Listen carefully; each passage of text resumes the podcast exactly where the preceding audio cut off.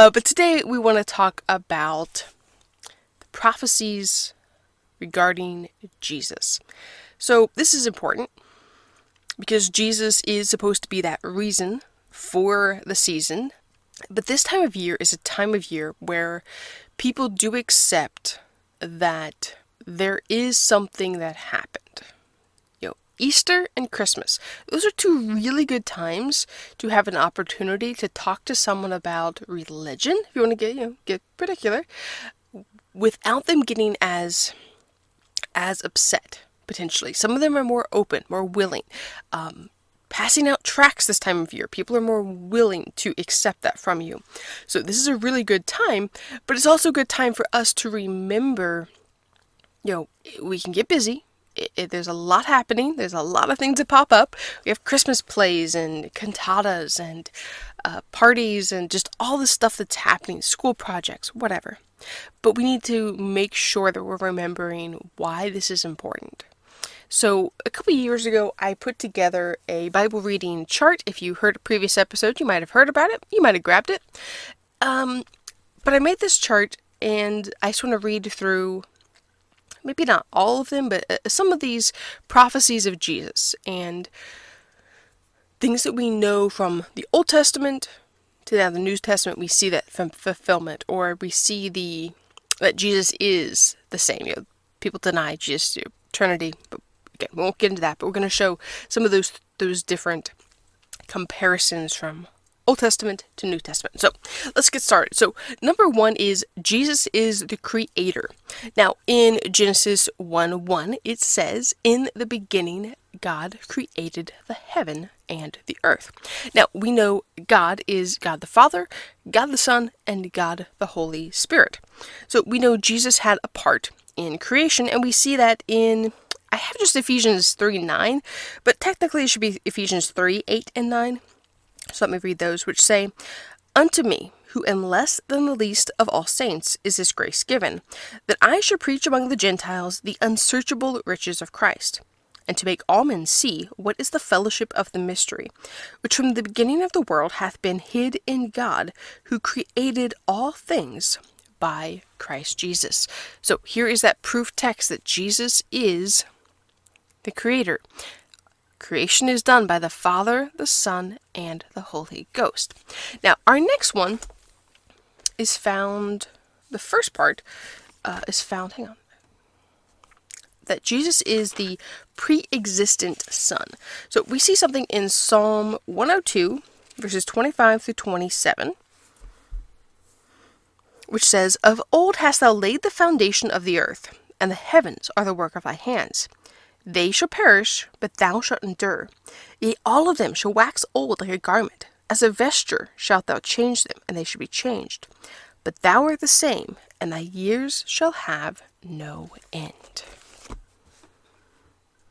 Now, the comparison verse with this is found in Hebrews 1 10 through 12, which says, verse 10, And thou, Lord, in the beginning hast laid the foundation of the earth, and the heavens are the work of thine hands. They shall perish, but thou remainest, and they all shall wax old as doth the garment. And as a vesture shalt thou fold them up, and they shall be changed, but thou art the same, and thy years shall not fail. Jesus has been around a while. He was around at creation. He is still around today. He hasn't disappeared. He hasn't gone anywhere. He is still here. Our third is that Jesus is born as a child. We see the prophecy of this in Isaiah 9, verses 6 and 7, which say, For unto us a child is born, unto us a son is given, and the government shall be upon his shoulder, and his name shall be called Wonderful Counselor, the Mighty God, the Everlasting Father, the Prince of Peace. Of the increase of his government and peace there shall be no end, upon the throne of David and upon his kingdom, to order it and to establish it from judgment uh, sorry, to establish it with judgment and with justice from henceforth even forever. The zeal of the Lord of hosts will perform this. Now, the prophecy fulfillment is found in Luke 1, verse 31. Someday I'll go through and all these verses that I want to read, I'll have them all, you know, printed up ahead of time so that I don't have to flip pages, but hey, get a little page flipping sound, it'll be okay. And the fulfillment is found in Luke 1 31. And behold, thou shalt conceive in thy womb, and shalt bring forth a son, and thou shalt call his name Jesus. That's the fulfillment is found there. Now, our next one is that Jesus is declared the Son of God. Now, I'm going through these quickly because there's there's about 20 of them, and if it takes about a you know minute a piece to do them, it will take us 20 minutes. So, moving along as quickly as possible. Um, so, Jesus is declared the Son of God, found in Psalm 2, verse 7, which says, I will declare the decree. The Lord hath said unto me, Thou art my Son. This day have I begotten thee.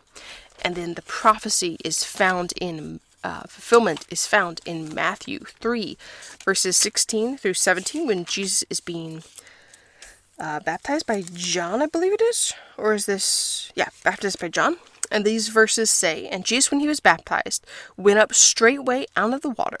And lo, the heavens were opened unto him. And he saw the Spirit of God descending like a dove and lighting upon him. And lo, a voice from heaven, saying, This is my beloved Son, in whom I am well pleased. So, if there was any doubt that Jesus is the Son of God, God Himself from heaven said, This is my beloved Son, in whom I am well pleased.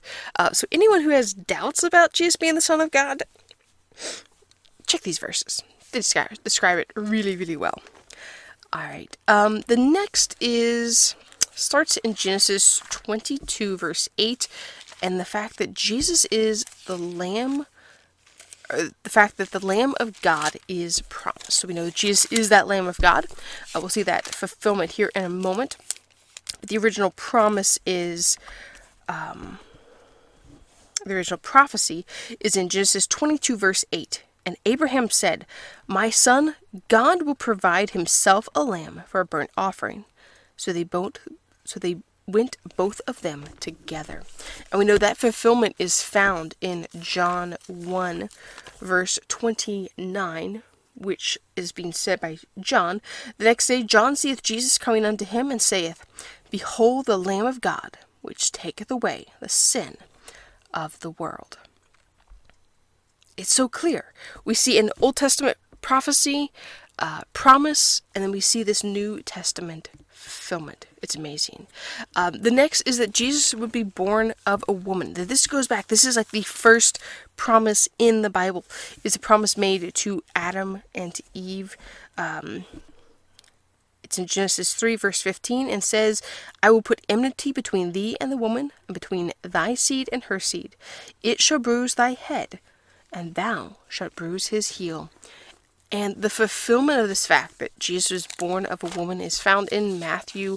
There's a couple places I suppose you could you could find it, but the one I have listed is Matthew 1, verse 21, which says, And she shall bring forth a son, and thou shalt call his name Jesus, for he shall save his people from their sins. It's powerful when we go back and we realize here's what God said, and here's the answer. Uh, so many times we don't go and look at that we don't look at what God said and then what he answered. We're looking at just one one aspect of maybe a topic. And we don't look at both sides that all the way back years and years ago, God made a promise and then we get to see where he kept that promise. That's a reminder to us that God does that even today. He's made a promise.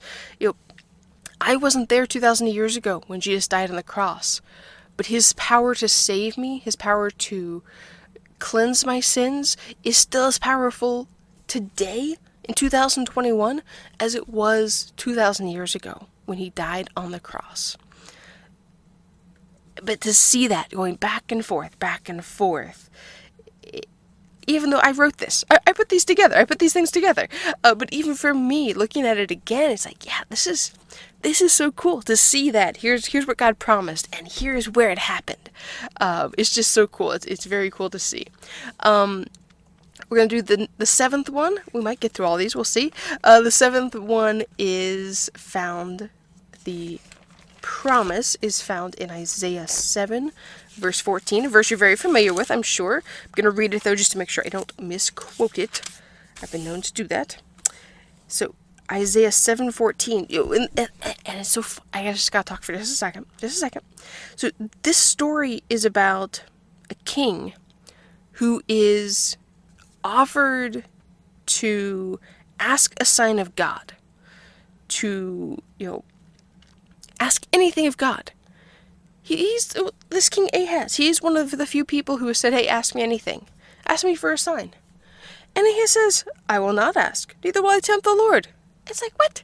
God said, I'll give you a sign. Ask me for it. And he refuses. But God says, Well, never mind. I'm going to give you a sign anyhow. Um, and it says, verse 14, Therefore the Lord himself shall give you a sign. Behold, a virgin shall conceive and bear a son, and shall call his name Emmanuel. So this is the prophecy that Jesus is born of a virgin. So we find that fulfillment in Luke chapter 1. Um, gotta get to Luke. I suppose not it's completely the fulfillment, but again, the promise, the fulfillment would technically be in um, Luke 2 7. She brought forth her son, firstborn son, and wrapped him in swaddling clothes and laid him in a manger. But um, we want to see again that reminder that God's going to do that, which is in Luke 1, verses 26 through 31. Well, I guess more through 38. Yeah, 26 through 38. Um, because Gabriel says in in verse 26, in the sixth month the angel Gabriel was sent from God into a city of Galilee named Nazareth to a virgin espoused to a man whose name was Joseph of the house of David, and the virgin's name was Mary. So there we see that it's not just any old Mary, it's just not any old person, it is specifically the Virgin Mary. Right? We know that he will be born of the line of Abraham. So we see this promise given very early on. Again, a very early promise that God gives, all the way back in Genesis 12, verses 1 through 3. Now God had said unto Abram, Get thee out of thy country, and from thy kindred, and from thy father's house, unto a land that I will show thee. And I will make of thee a great nation, and I will bless thee, and make thy name great, and thou shalt be a blessing. And I will bless them that bless thee, and curse him that curseth thee, and in thee shall all families of the earth be blessed. What greater way to be a blessing than for the Savior of the world to come through your line? That is pretty impressive. That is a way that is definitely um, something we can say, yeah, that, that's a blessing. It's a big blessing. And we see that fulfillment in Matthew 1 1, the book of the generation of Jesus Christ, the son of David, the son of Abraham. That's pretty cool. Now, we know also more specifically from Abraham's line that he would be born of the tribe of Judah. Now, how do we know that? Why is this specific? Uh, we're going to look back at Genesis 49, verse 10, which says, uh, I guess we need to read verse, let's read verse 8 through 10. Judah, thou art he whom thy brethren shall praise, thy hand shall be in the neck of thine enemies, thy father's children shall bow down before thee. Judah is a lion's whelp. From the prey, my son, thou art gone up.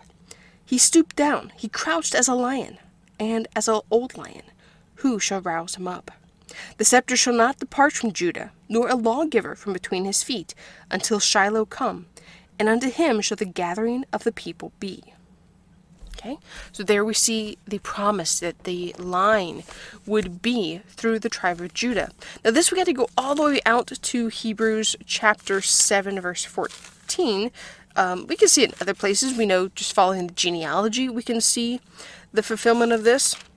But we also see in chapter 7 of Hebrews, verse 14, um, For it is evident that our Lord sprang out of Judah, of which tribe Moses spake not concerning priesthood.